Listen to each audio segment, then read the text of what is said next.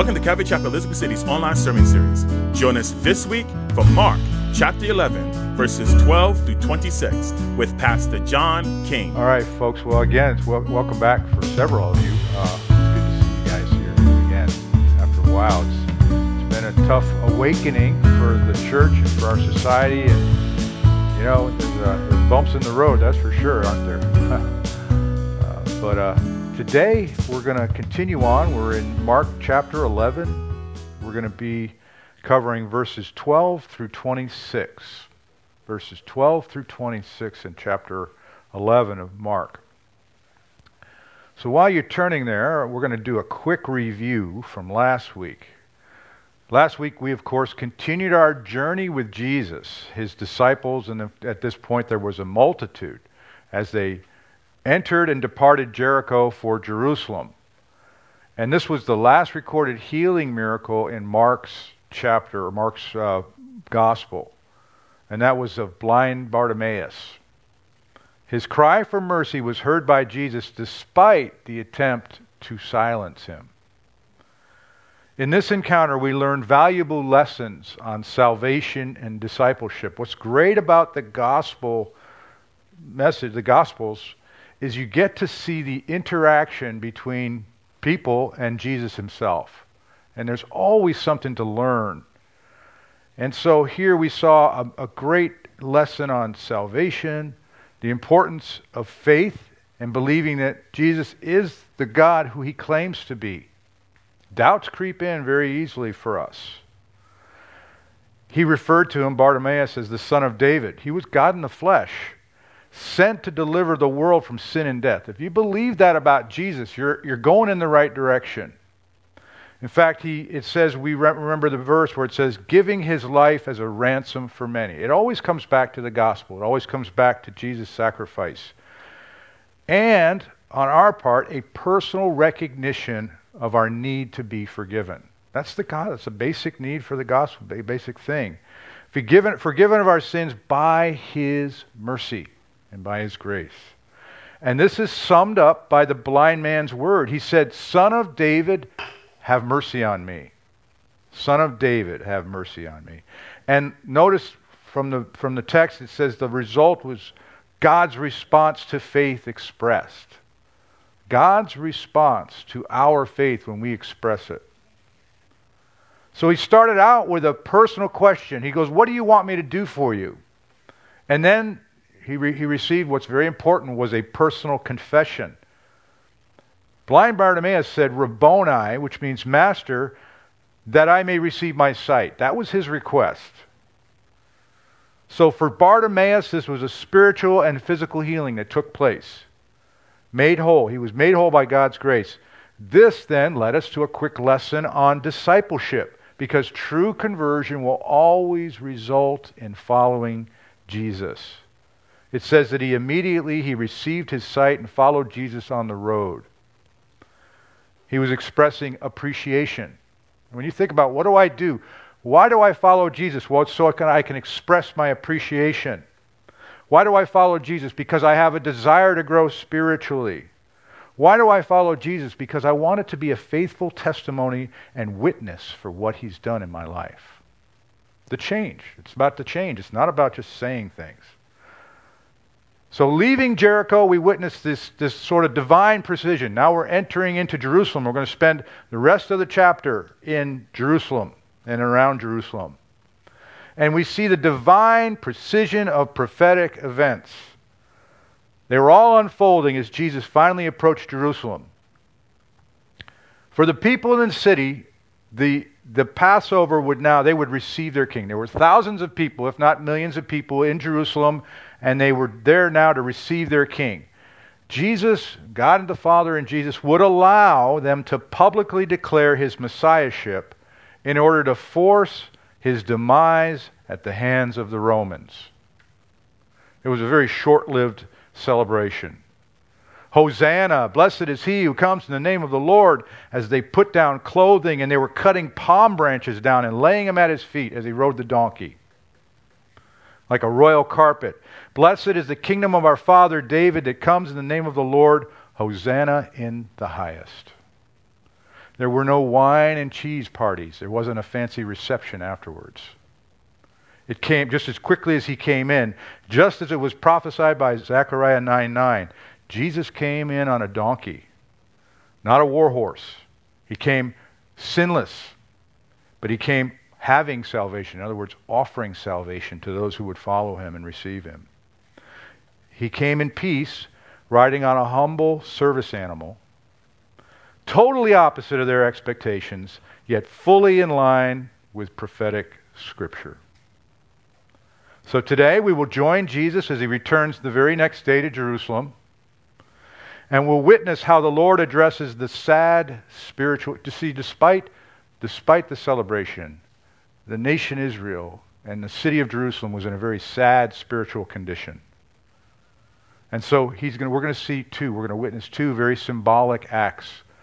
You may be familiar with them. We're going to witness the withering of the fig tree and the cleansing of the temple, his second cleansing of the temple, if you will. One, one act is very obvious, it's very straightforward what he's doing. But the other one's going to require that the Lord explain it to us, provide us with more detail and some valuable lessons. If you're taking notes today, we're going to learn about lessons on failure and lessons on faith. So follow along with me as we read our passage for today. Mark chapter 11, verses 12 through 26. Now, when they drew near to Jerusalem, to Bethphage and Bethany at the Mount of Olives, he sent, excuse me, wrong, wrong scripture. Uh, let's go to verse 12. Sorry. Now, the next day, when they, I was just checking to see you guys are good, I'm telling you. Better than me. see, anybody can do this, by the way. just so you know. You thought there was something special behind the curtain, but it was just me, just little old me. So. Uh, Lord, fill me with your Holy Spirit now. Now, the next day, when he had come out from Bethany, he was hungry. And seeing from afar a fig tree having leaves, he went to see if it perhaps would have some, or he would find something on it. And when he came to it, he found nothing but leaves, for it was not the season for figs. In response, Jesus said to it, Let no one eat fruit from you ever again. And his disciples heard it. Make note of that. So they came to Jerusalem when Jesus went into the temple, and he began to drive out those who bought and sold in the temple, and overturn the tables of the money changers and the seats of those who sold doves. And he would not allow anyone to carry wares through the temple. Then he taught, saying to them, Is it not written, My house shall be called a house of prayer for all nations? But you have made it a den of thieves. And the scribes and chief priests heard it and sought how they might destroy him, for they feared him, because all the people were astonished at his teaching. When evening had come, he went out of the city. Now, in the morning, as they passed by, they saw the fig tree dried up from the roots. And Peter, remembering, said to him, Rabbi, look, the fig tree which you cursed has withered away. So Jesus answered and said to him, Have faith in God. For assuredly I say to you, whoever says to this mountain, Be removed and be cast into the sea, and it does not doubt in his heart, but believes that those things he says will be done, he will have whatever he says. Therefore I say to you, whatever things you ask when you pray, believe that you receive them, and you will have them. Verse 25. And whenever you stand praying, if you have anything against anyone, forgive him that your Father in heaven may also forgive your, you your trespasses. But if you do not forgive, neither will your Father in heaven forgive your trespasses. Let us pray. Lord, we thank you for our time now. We, we're, we're, we're with you now, once again. We're back on the road with you. We're following your footsteps once again, as recorded here in, in your scriptures. And Lord, I just ask that you would set our minds and our hearts for what's going on here. That you would open our hearts and minds for anything that you want to say to us. That in your still small voice, how you want to speak to us, Lord, through your words here on your scriptures. However, which way, Lord, please have your way with us. We know we can never go wrong when we're willing and open to receive from you. Let us be ready for you to speak to us today. We pray this all in Jesus' precious name, and all God's people said, Amen. So, a little bit more background. Uh, when Jesus came into dis- to Jerusalem for what is referred to as the triumphal entry, what we covered last week, he was applauded and he was attended to. And as we said earlier, God was allowing a moment in time to show a little glimpse of the future return of the King. At Jesus' second coming, we read in Philippians 2 10 and 11 that the name of Jesus, at the name of Jesus, every knee should bow of those in heaven and those on earth and those under the earth, and that every tongue should confess that Jesus Christ is Lord to the glory of God the Father. But as we saw last week, Jesus went directly to the temple. There was no banquet of wine, there was no formal reception dinner party with all the prominent religious and socialites and leaders, movers and shakers in society, as, as would normally happen, as we see happen all, all the time when you know, a king is received or somebody's installed into office. Now, Jesus immediately applied himself to his work and he would enter the temple and take notes. So if that was last night, it would be this morning. Last night he went into the temple after a very long day, and then this morning he would have come back with his disciples. Now, the fact that he was coming and had done this and what he's about to do was also prophetic. Malachi 3, verses 1 through 3. It says, Behold, I send my messenger, and he will prepare the way before me. And the Lord whom you seek will suddenly come to his temple. Even the messenger of the covenant in whom you delight. Behold, he is coming, says the Lord of hosts. But who can endure the day of his coming? And who can stand it when he appears? For he is like a refiner's fire, like launderer's soap. He will sit as a refiner and a purifier of silver. He will purify the sons of Levi and purge them as gold and silver, that they may offer the Lord an offering in righteousness. Jesus is going to come in judgment. You see, we, we mentioned it, but it's now changing very rapidly. He's going to focus entirely on his messiahship from here on out. And uh, eventually, you know, it's going to push the buttons of those who are going to wipe him out. They said, they, they, we've, got to, we've got to get rid of this guy. He's causing far too much problem for the Jews, far too much upheaval for the Romans. The Jews are jealous of the fact that when he does speak, remember, when Jesus teaches, everybody wants to hear what he has to say because he has such a command of the scriptures and he's speaking as God incarnate. And that bothers those religious leaders terribly. And it makes the Romans very nervous. Now, this segment of Mark's narrative, we've talked about this kind of technique, if you will. It's sort of like a sandwich. It's a sandwich of stories. First, we're going to see Jesus cursing the fig tree, and then he's going to cleanse the temple, and then the disciples are going to notice the fig tree. And that all is kind of a backdrop to what he's going to explain a little bit later, sort of an object lesson. So let's look at the first part of the sandwich, if you will. Jesus curses the fig tree. Verse 12. And on the next day, when they came out from Bethany, he was hungry. Why was he hungry? Possibly he was hungry because he had skipped breakfast. Because remember, he was staying at the house of Mary, Martha, and Lazarus. He was their guest. And remember, the thing about the Lord is this he often got up super early in the morning. Remember, we said way before the sun rises. And this was a very important day. So chances are very good that Jesus got up super early in the morning to pray, to pray to the Father. And so now they're on the road, they're coming out of Bethany, and we're reminded of something very important. Jesus Christ is fully God, but he's also fully man. How do we know?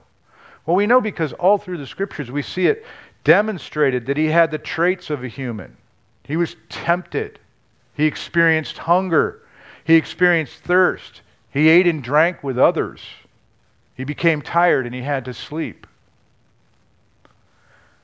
But it's all for our good. That, that's such an amazing thing. Hebrews 2:14 says this, "Since the children have flesh and blood, you and I, he too shared in their humanity, our humanity, so that by his death he might break the power of him who holds the power of death, that is, the devil." Jesus one of his main purposes was to come and to destroy the works of the devil. And Lord, we pray you come back again. Will you just come and just do your business once again? You've left us here, Lord, and you haven't left us hopeless or helpless. But I think some of us, many of us, are ready for you to come and, and really wipe him out this time. Verse 13 After seeing from afar a fig tree having leaves, he went to see if perhaps he would find something to eat on it. Remember, he was hungry.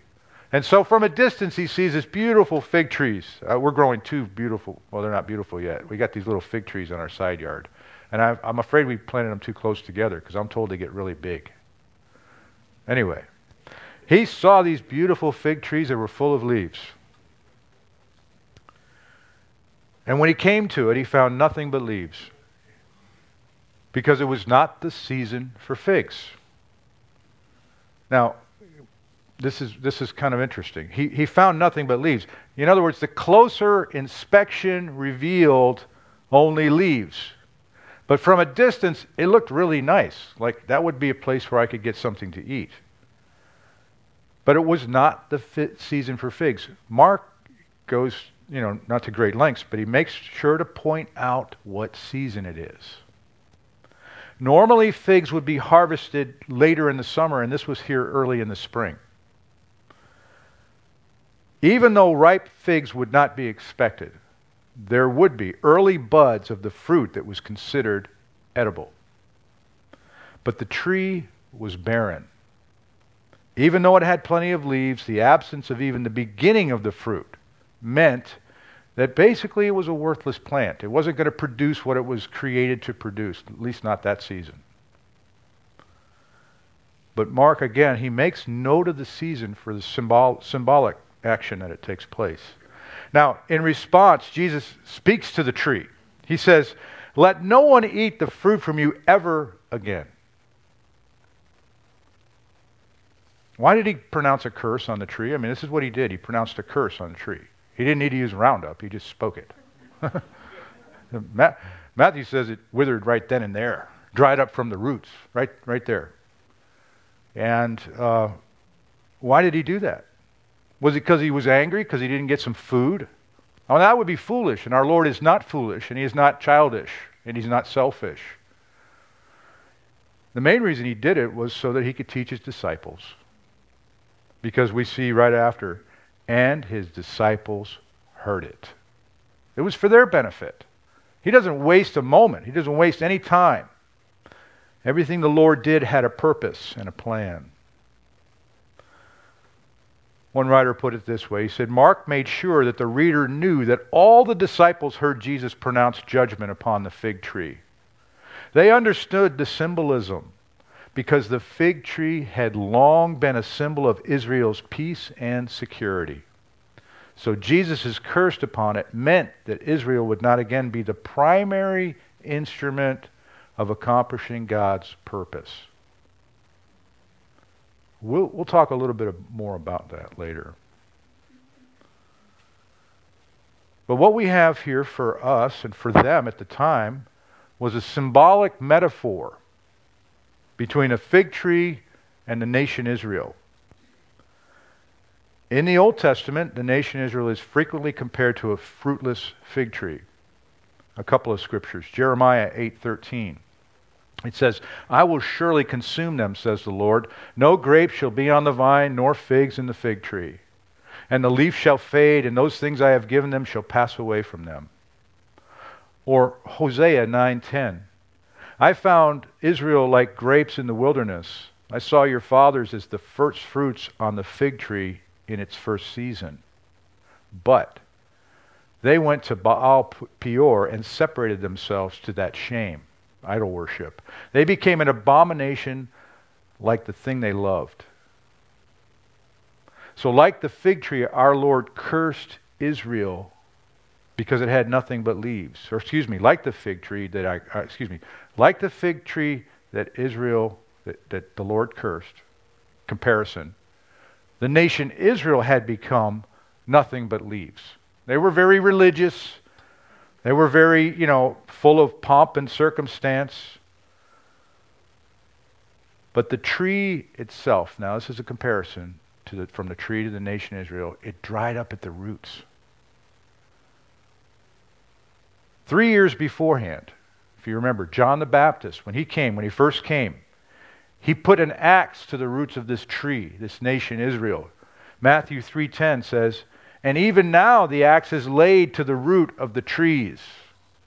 Therefore every tree which does not bear good fruit is cut down and thrown into the fire." Warren Wiersbe wrote this, but the religious leaders would not heed the message. Whenever an individual or group dries up spiritually, it is usually from the roots.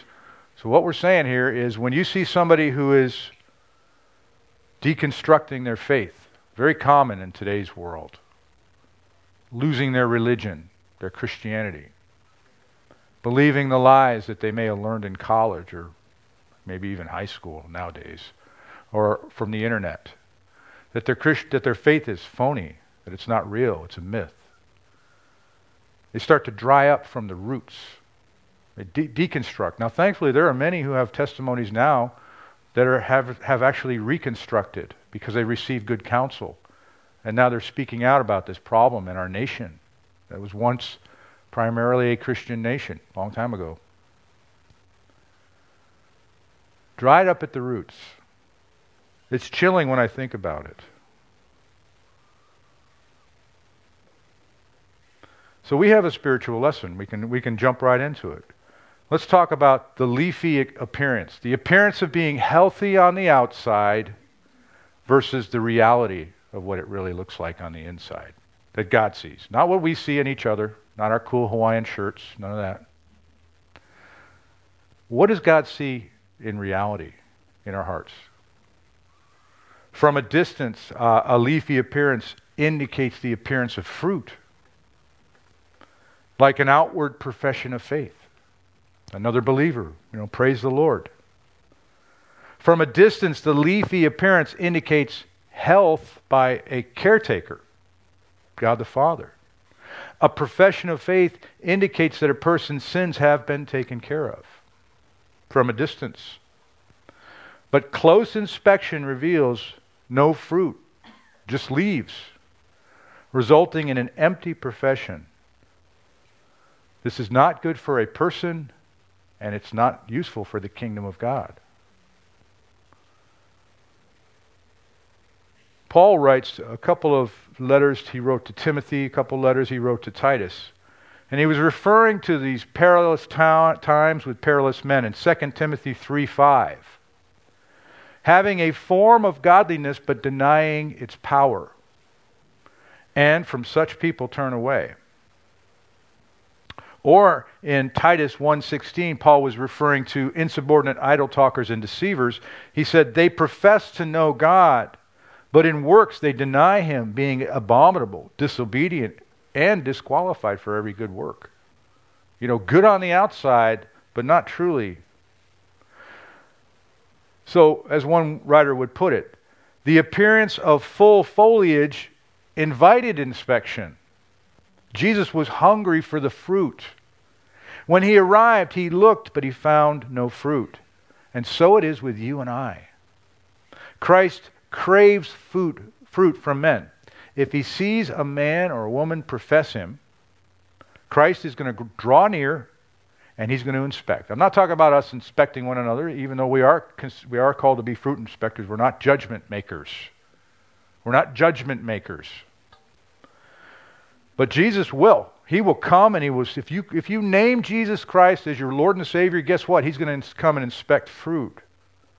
Because when you profess Christ, you're inviting him to do that. When you say in Jesus' name with a heart of sincerity.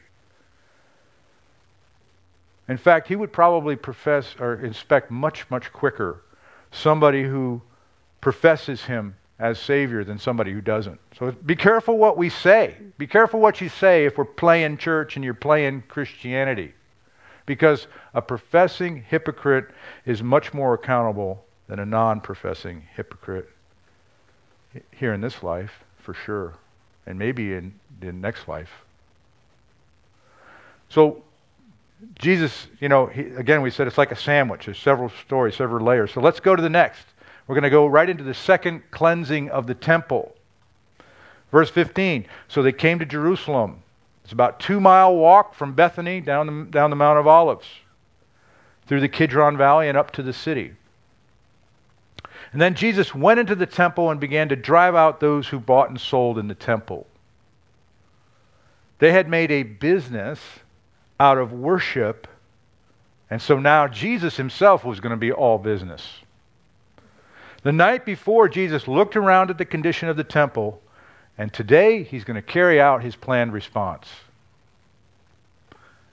I think we have a picture of the temple. There you have it. There's a graphic of the temple. When you look at that graphic, you see in the middle, there's a small ornate structure at the center of it. That's a, that's a 30 acre property, by the way. And it contains the Holy of Holies. That's the temple right there in the smallest part. We know that it can only be entered by the high priest once a year on the Day of Atonement. And then the remainder of the property consisted of four courtyards, as you can see. First, there was the court of the priests. We'll go to the smaller ones first, one very close to the temple. Only the priests were allowed to enter this court. Within the courtyard stood the great furnishings of worship. You've read about the altar of burnt offering, the brazen laver, the seven branch lampstand, the altar of incense, and the table of showbread. That was all located there in the court of the priests, right outside of the temple, the very small courtyard in there. Expanding out, you had the courtyard of the Israelites. This was a, a, a huge courtyard where Jewish worshippers met together for joint services on the great feast days. And here they were for Passover, so there were a lot of folks going to gather very close to the temple. It was also where the worshippers handed over their sacrifice to the priests. This is where they brought the animals. You know, this is a massive, uh, massive uh, endeavor.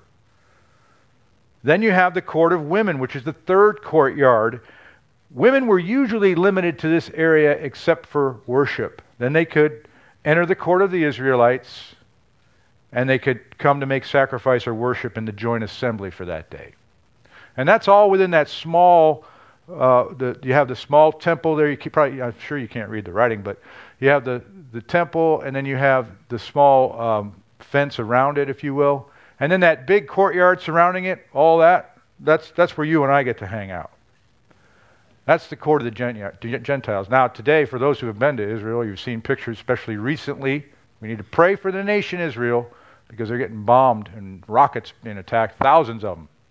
But anyway, uh, sits, what sits on that Temple Mount now is the Dome of the Rock.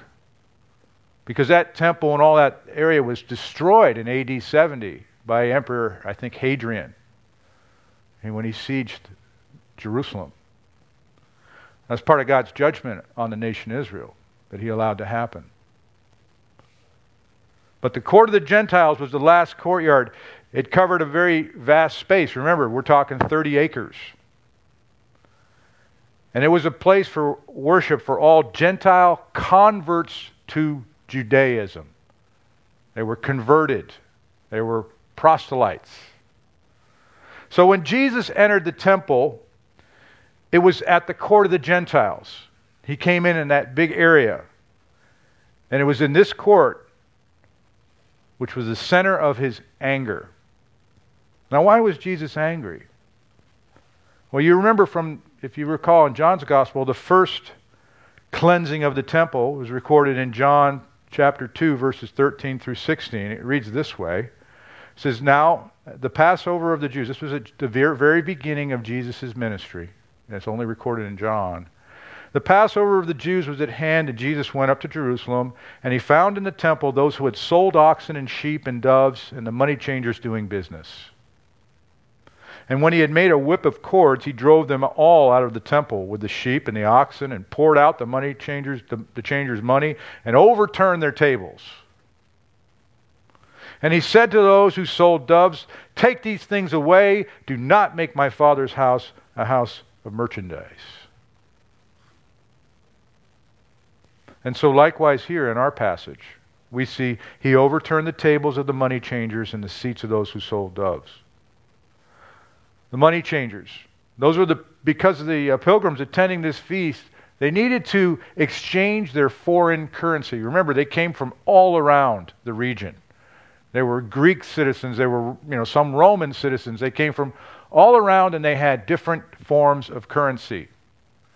Most likely it would have been the vile symbol of Caesar on it. Well, you weren't going to pass that coinage, you weren't going to pass that currency in the temple. It required a uniform currency. That, uh, they call it the Tyrian shekel. And so it had to be exchanged. So that was one part of the business enterprise going on. And then he says, those who sold doves. You know, they sold doves by God's allowance for, for those who didn't have a lot of money. They could have a cheaper expense. If they didn't have a means for raising cattle or, or you know, uh, they, they weren't, couldn't purchase a larger animal for their offering, then they could, you know, offer a dove as a sacrifice, offer doves. But in order for that animal, whatever you brought, whether you purchased one or you brought it yourself, uh, the difference was between purchasing and bringing it yourself. If it was had to be fit for sacrifice, it had to be free from illness and physical defect. It had to win the 4-H first place ribbon every time. Okay, you you know you guys have been to the state fair. You should go. NC State's awesome. Those little pigs running around. But in any event, our daughter she did one year. She showed a, a, a sheep. Those animals need to be free of defects. And so when you went to sacrifice, so many people preferred to go ahead and purchase it on site. They're like, hey, when we get to the festival, we'll buy our, our uh, sacrifice there out of a convenience. Because the business that it had become, if they brought their animals, well, now you got to pay to have it inspected. And if it didn't pass muster, guess what? You had no sacrifice. Now you were out. Now you paid an inspection fee. Uh, you brought your car in to be inspected, it failed, or whatever. You paid your inspection fee, and now you got to buy. You failed, you got to buy something. So you're out a lot of money. And we joke, but this was a very serious matter to Jesus. Because it caused our Lord to become what he normally wouldn't do. You know, his righteous anger. He would not he was not normally known for cracking whips and turning over tables. But God was going to let him know how he felt about this. John MacArthur puts it this way He says, What was happening in the court of the Gentiles was a gross corruption in the name of God. Such an outrage was blasphemy that filled Jesus with holy wrath. Think about what's going on right now in churches, what's going on in denominations. The Father's house had been turned into a commerce center where hundreds of thousands of animals and the other items needed for the sacrifices were bought and sold. That's what it was. It was a business. And it would become what some would say a religious market. Let's go to the religious market and we can just, you know, pay our way and have a good time. It was similar to the situation that nearly 1500 years later the great reformer Martin Luther would see in Rome when he went. If you ever read Martin Luther's biography uh, by, uh, I think of Eric Metaxas's book, was a great book. It says, I'm not going to be a quote directly, but paraphrasing. It says that when Martin, Martin Luther finally got to this great city of Rome, and remember he was a doctor, he was a, a, a Catholic priest. The city had, it had gone in such disarray that it was filthy and dirty, and it, the, he could see walking around he could see the guys with the shaved heads, those were the monks. They were basically consorting with prostitutes all out on the open in the streets. These were your priests gathered. The city was overrun with animals and disease. And, and so, you know, here we have a much more serious situation, of course. But you get the picture, it's, it's, it's amazing. The temple priests, the money changers, those selling the animals for sacrifice. It was all about the money. You know, we say, follow the money. It was all about the money. Everyone could make a profit off of what God had ordained. Notice in verse 16, not only was he coming in and saying those things and turning over tables, but also he says, it says he would not allow anyone to carry wares through the temple. What does that mean? Aside from laying a heavy hand on the business of religion, the religious enterprise, that 30 acre property that you saw was being used as kind of a shortcut roadway to get from one side of the city to the other. Big, wide open entrances. And if they were hauling something real heavy that had to go from one side of the city to the other, they were starting to take shortcuts through a place that God had designated to be a holy place. And he's like, uh, You're going to stop doing that? You're not going to do that? That's forbidden? So he was redirecting traffic through the temple complex.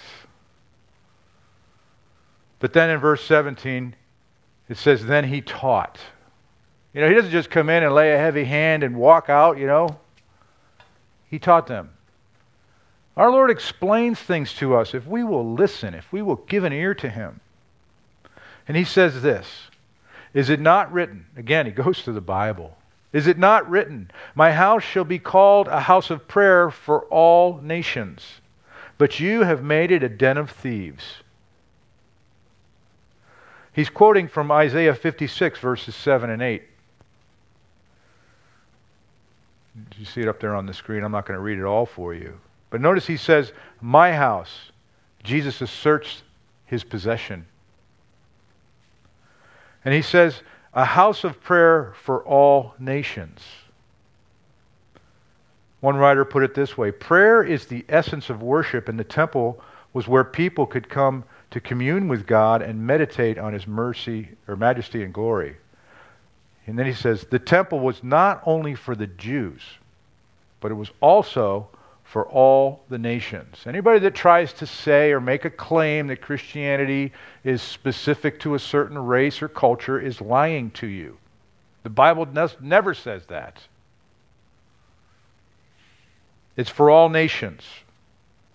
He says, But you have made it into a den of thieves, a cave of robbers, as one would say in another translation. And then he quotes from Jeremiah 7:11. Has this house which is called by my name become a den of thieves in your eyes? Behold, I, even I, have seen it, says the Lord. He came to the temple and he inspected it that night when he first came. One of the first things he did when he came to the city. God desired that the temple to be the highest place of worship of teaching and prayer, but instead it was a physical and spiritual chaos. It was full of chaos. And Jesus was going to make sure that they heard directly from God about how they felt about it. How he felt. But what was the atmosphere that angered the Lord so much? Think about it. There was all this buying and selling going on, there was a lot of noise. There was a lot of bickering back and forth for how much a person was going to pay for their sacrifice. There was a lot of animosity from those who traveled so far, and now they were being charged exorbitant prices.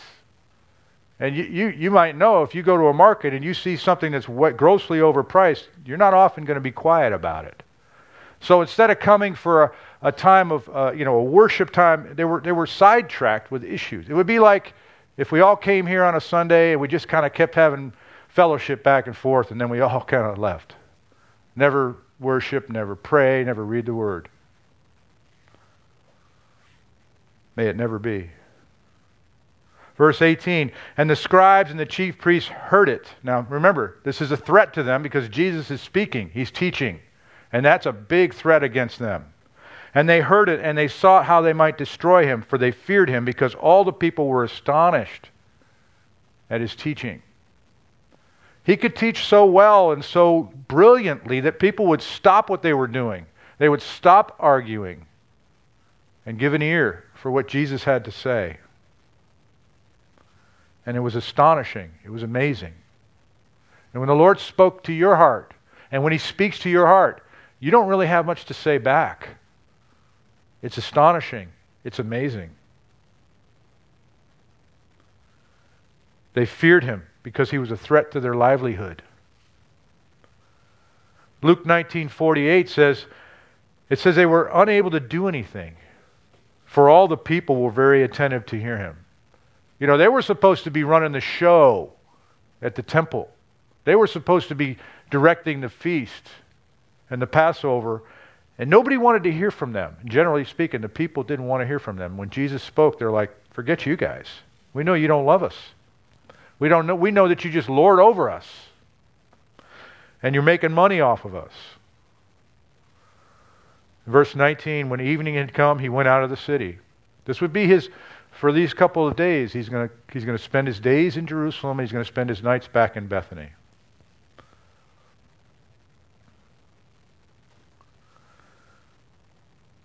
Warren Wiersbe brings up a couple of questions for us, maybe just to think about, okay? Maybe just to examine for ourselves.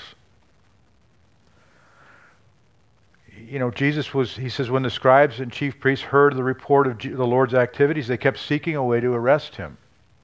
Judas would solve the problem for them. He's going to betray the Lord soon. But before you and I quickly condemn the Jewish religious leaders for their sins, we should examine our own ministries to see if perhaps we are making merchandise of the gospel.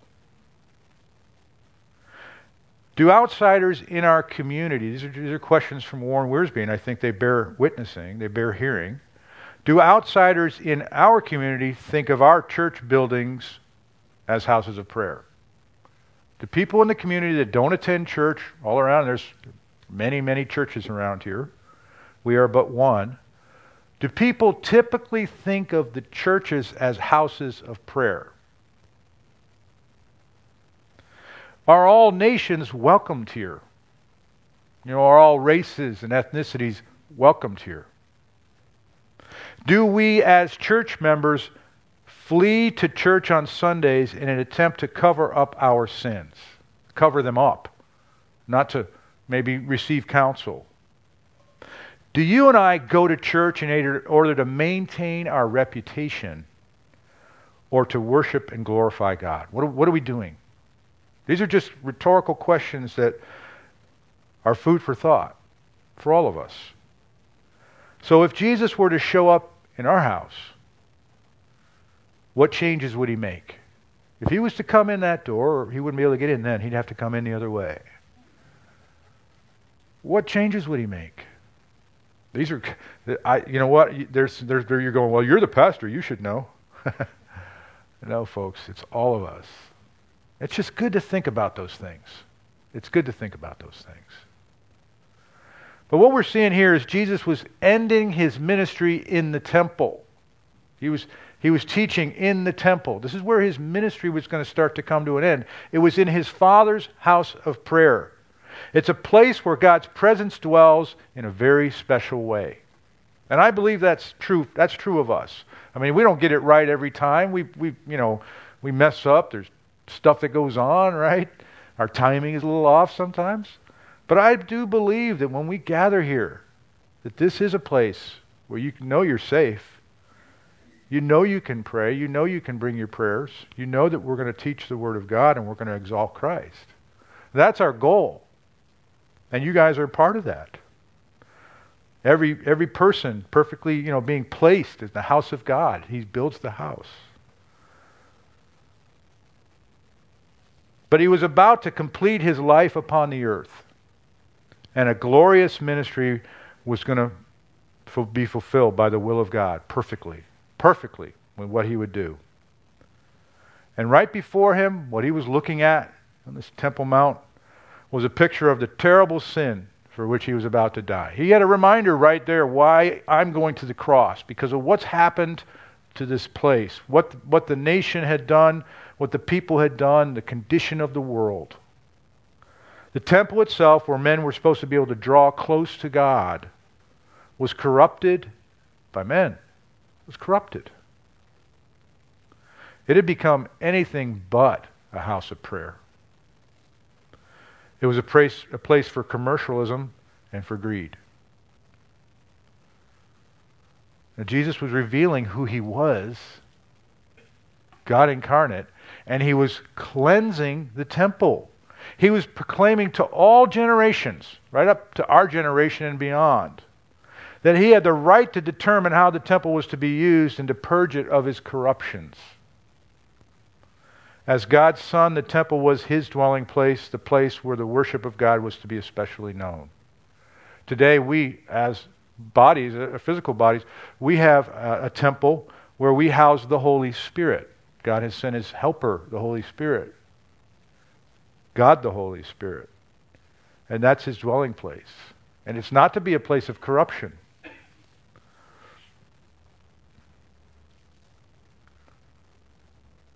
But what about our boldness? Because it's easy here in a safe place for boldness to take place when the scriptures are being spoken. How about boldness in our witness? When you saw Jesus and how he acted, and when you really study what he was doing, you saw an amazing thing. He was strong in his convictions, but he wasn't arrogant. How can we be the same? Because oftentimes we blow it when we get, you know, our emotions involved, we get ahead of ourselves in wanting to state our case, if you will, and our beliefs, and we become arrogant. One writer said this Jesus is the one who shows us how to do it. We don't necessarily show each other. Yes, we make disciples. Yes, we should learn from one another. But Jesus is the one who disciples us. And he says, we notice that he stood his ground. He asserted himself boldly. He refused to sugarcoat his words. He defended the truth on the strength of his convictions, but he never treated anybody cruelly. He never modeled an overbearing manner. Although the chief priests and scribes deserved no respect, Jesus nevertheless treated them with respect. Now, you and I are increasingly challenged to compromise our beliefs for the sake of pleasing society.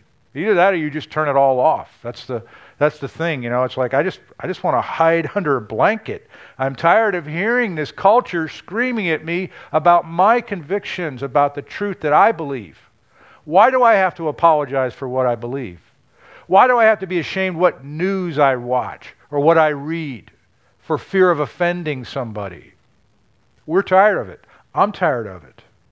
And we're increasingly challenged to compromise our beliefs for the sake of pleasing society. A society that could care less about you. Look at the condition of things in Jerusalem when he arrived. Compromised faith and commercialism had made the temple into a den of thieves. But you and I need to stand up for what you believe. And when you know the truth, stand up for it and do not give in. Don't give in. But in the process, we need to guard against arrogance. Amen? Another lesson from the fig tree. Again, this is where we have, Jesus is going to finish it up, the sandwich, if you will, verse 20. He says, Now in the morning, as they passed by, they saw the fig tree dried up from the roots. Jesus' curse had now taken its full effect. It was completely destroyed. I mean, there's so much. I, you know, I'm not going to try and unpack all the all the ramifications of the nation Israel and the temple and Jerusalem today. We don't have time. We're going to talk quite a bit about that in our sign study. Verse 21, Peter said, remembering, he says, Rabbi, look, the fig tree you cursed is withered away. Of course, it had to be Peter, you know. He had to one to, Captain Obvious. he had to point it out. Peter was taken back by how fast and how complete the destruction of the fig tree was. Now, ironically, the temple would be totally destroyed. We talked about it a little bit earlier. It would be totally destroyed by the Romans in less than 40 years. That picture you saw was going to be, you know, it would be, you'd be down to the bare mount it, itself. It would be only six years after Herod's 70 year improvement project. He started it 70 years prior to AD 70. It actually uh, six years prior to Jesus' birth, if you will. He started in BC. It was a building improvement project. So, so six years after the final improvement to the project had been made, that's why they call it Herod's Temple, it would be totally destroyed by the Romans. And the fig tree represents Israel as God's covenant people. Remember that. They gave the appearance of life and health, but they failed to bear fruit. The nation became good for nothing because its spiritual and political leaders had long since placed their faith in something other than God. They relied upon treaties with stronger nations and political intrigue against their enemies.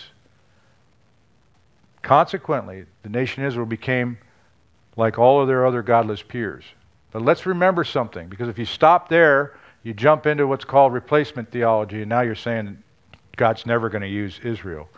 Uh, and again, John MacArthur, he, he points it out. He says, But this is not the end of Israel's story. And it's going to be an amazing study when we go through the book of signs. Paul rhetorically said in Romans 11, he says, I say then, God has not rejected his people, has he? May it be never be, for I too am an Israelite, a descendant, of Abraham, the tribe of Benjamin. God has not rejected his people whom he foreknew. But it is true that there was a partial hardening has happened to Israel until the fullness of the Gentiles has come. So we're, we're going to learn a lot more about that. But in the future, the redeemed remnant of Israel will look upon me whom they have pierced. That's what's going to happen in the, in the, in the uh, the great tribulation. And they will weep bitterly over him like a bitter weeping uh, over a firstborn. Zechariah 12:10. So it's going to get crazy. We, you know, it's going to be they're going to come back. But right now, they, you know, well, they're a nation. They were created in 19, came back in 1948, which is amazing. But I, I don't want to digress too much. But keep in mind that as, as terrible as this was, and as powerful and strong as the judgment was on the nation Israel and on Jerusalem, God is not done with the nation Israel yet. We don't have a spiritual Israel yet. We have the, the people, a rebirth of the flesh of Israel, but that's coming. That's coming at a time, future time. Stay tuned. it's in God's timing. Verse 22 So Jesus said to them, in light of all this, in light of the fact of what Peter had said, what does Jesus do? He says, Have faith in God. Because Peter's like, Look, the, the tree has been withered, and we understand the meaning of the tree compared to the nation Israel. We know the history, uh, and you and I know from history that both would, the nation would soon be scattered and the temple would be torn down. Jesus wanted them to understand that the miracle of the withered fig tree was a result of a prayer made by faith. He's going to change, he's actually going to take this whole situation and he's going to turn it into how to pray faithfully. Jesus made it clear that prayer must be offered in faith and faith must be in God. Faith is trust, confidence, and reliance upon someone or something. What Jesus was saying was it's now time to trust God. It is now time to trust God because they're corrupt their dead religious system could not satisfy the spiritual hunger of the people, just as a fruitless fig tree couldn't satisfy Jesus' hunger. He says in verse 23 For surely I say to you, whoever says to this mountain, Be removed and be cast into the sea. I need to explain something here. Uh, most, most people understand that this is not a literal, there's a mountain and you command it into the sea. It's what uh, it's kind of a verbal expression. They use the mountain as a figure of speech, or kind of like a hyperbole. It really represents any insurmountable problem that you see in life. It's as big as a mountain. You know, we see the giants or the mountains. Uh, Bar- William Barclay wrote this. He said the phrase about removing mountains was a quite common Jewish phrase. It's the kind of thing they would say often. It was regular and vivid phrase for removing difficulties. You know, so it's just like, man, I got this big problem. Well, they would say, I got a big mountain to conquer. And he says, so if you say to this big problem and not doubt in your heart, you pray without doubting. What are you not doubting? You're not, you're not asking, you're not really questioning your faith because your faith can be very weak sometimes, but you're not doubting God's nature and his power. You're not doubting that he is who he says he is. James 1 6, he says, But let him ask in faith with no doubting, for he who doubts is like the wind, the wave of a sea driven and tossed by the wind, but believes those things that will be done. So he says, if you do not doubt in your heart, but you believe those things will be done. When you pray and have confidence to believe and accept that God's power and goodness has accomplished whatever you ask.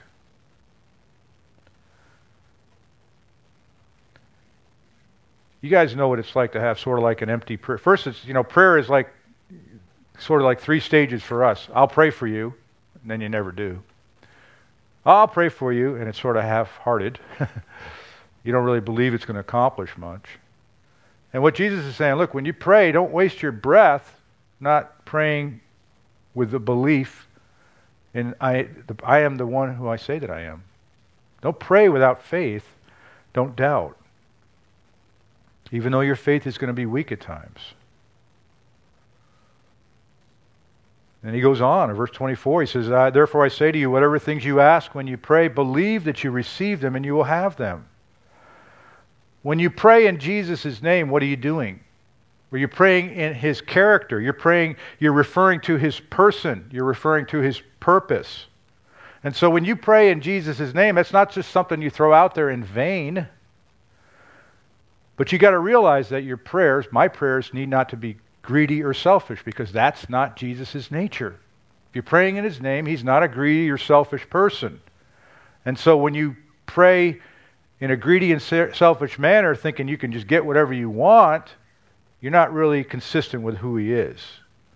And James 4 3, he spoke of that. He says, You ask and do not receive because you ask amiss that you may spend it on your pleasures. When you say, God's not hearing my prayers, He's not answering my prayers, well, you need to examine what it is you're asking for. Another thing as we conclude today when you do come to pray, you need to remove the grudges, you know, the spiritual trip hazards. The last two verses, verse 25, he says, Whenever you stand praying, if you have anything against anyone, forgive him, that your Father in heaven may also forgive you your trespasses. That's another way to pray in vain, if you will, because you've got something going on. The Lord's not going to be able to respond to your prayer because you're holding a grudge against somebody. That's why it's sort of like a spiritual trip hazard. You got to get it out of the way. You've got to forgive him. You've got to let it go. When it says forgiving, that means to forgive, to give up, and not demanding a debt be paid. You know, whenever you hold on to anger towards somebody else, you, you're just hurting yourself. You're hurting your spiritual life, you're hurting your character, and you're hurting your physical life as well. So he says to do that. If you have anything against anyone, forgive him, that your Father in heaven may also forgive. A perfect example of God not hearing your prayers goes for us husbands. 1 Peter 3 7 says, Husbands likewise, dwell with them, your wives, with understanding, giving honor to the wife as the weaker vessel, and as being heirs together of the grace of life, that your prayers may not be hindered. all of us men married, that should be one of our top. That should be one of our top memory verses. But you'll know when it's not working out and you're angry, you go to complain to God about your wife. You go, it's like, man, that just this isn't working out here. it just doesn't work. Finally, verse 26. Uh, if you have a King James or a New King James, you'll have this verse. If you have any other version of the Bible, you won't have this verse, but you'll have a note about this verse. Uh, New Living Translation, NIV, ESV. It gives you a footnote that says some Greek manuscripts exclude this verse. But you need to refer back that the, the truth of the matter is if you don't forgive, neither will your Father forgive in heaven. That's still true, even though this verse has been subjugated in some cases. Because when you go to Matthew 6.15, you notice he says, But if you do not forgive men their trespasses, neither will your Father forgive your trespasses. That's in all the versions. So if somebody tries to trip you up with uh, their Bible knowledge to try and prove that the Bible is not true, keep in mind that that is true.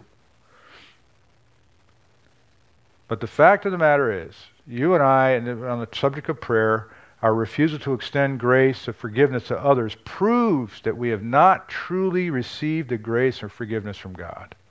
If all we ever want to do is hold grudges against people, and that's our life, and that's what we're known for, we really haven't received His forgiveness in our life. But if we have forget, received God's forgiveness, which comes from being transformed by the Word of God and the power of the Holy Spirit, it's not possible for you and I to withhold forgiveness. We're, we may fight against it, but you're not going to be able to carry it on for very long. Amen? Lord, we thank you for our time today, and we ask, Father, that you would. You know, we've taken in a lot of information, Lord, and, and so, Lord, I just ask that whatever, whatever I had to say that was important to people that are listening, Lord, that it would be would bear much fruit, that the truth of your word would come and transform our lives once again. We, we thank you, Lord, for all that you do.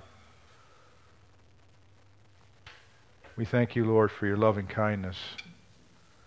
And as we follow your footsteps, Lord Jesus, as we see the work that you did, we realize, we recognize that you did it on our behalf as well.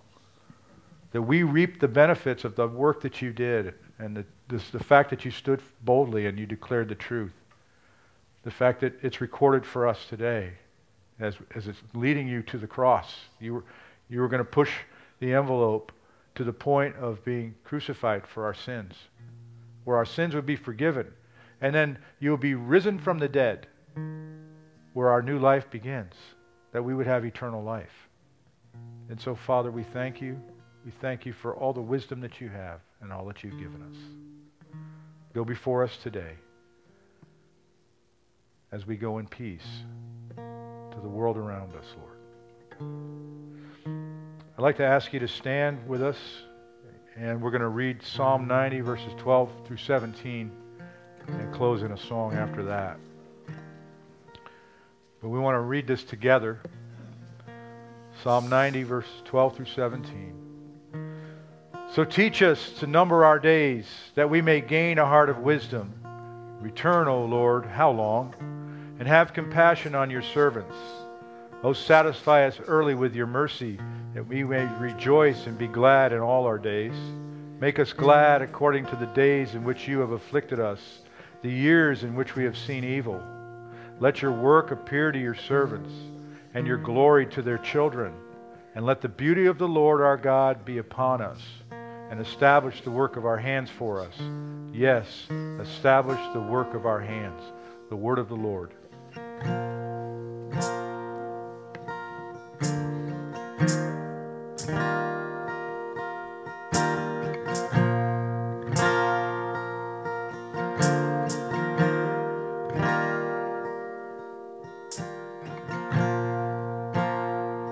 To Calvary, where Jesus bled and died for me. I see his wounds, his hands, his feet, my Savior on that cursed tree.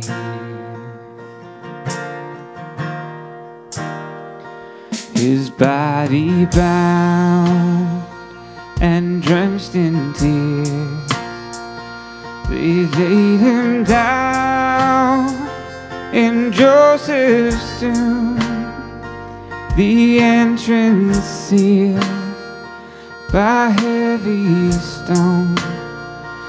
Messiah still and all alone.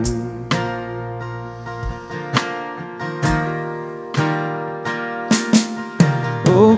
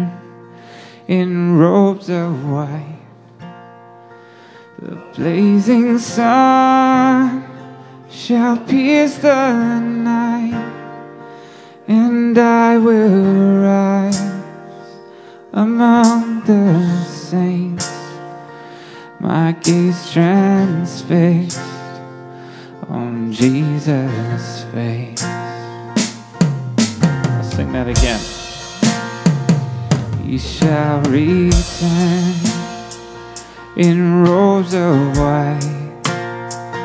The blazing sun shall pierce the night, and I will rise.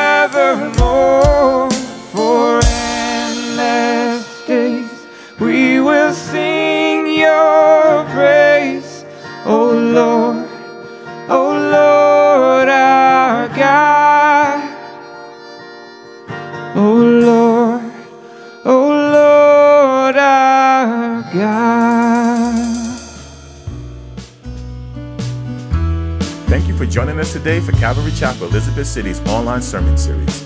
Join us next week as we continue through the Bible, book by book, verse by verse, line by line. God bless.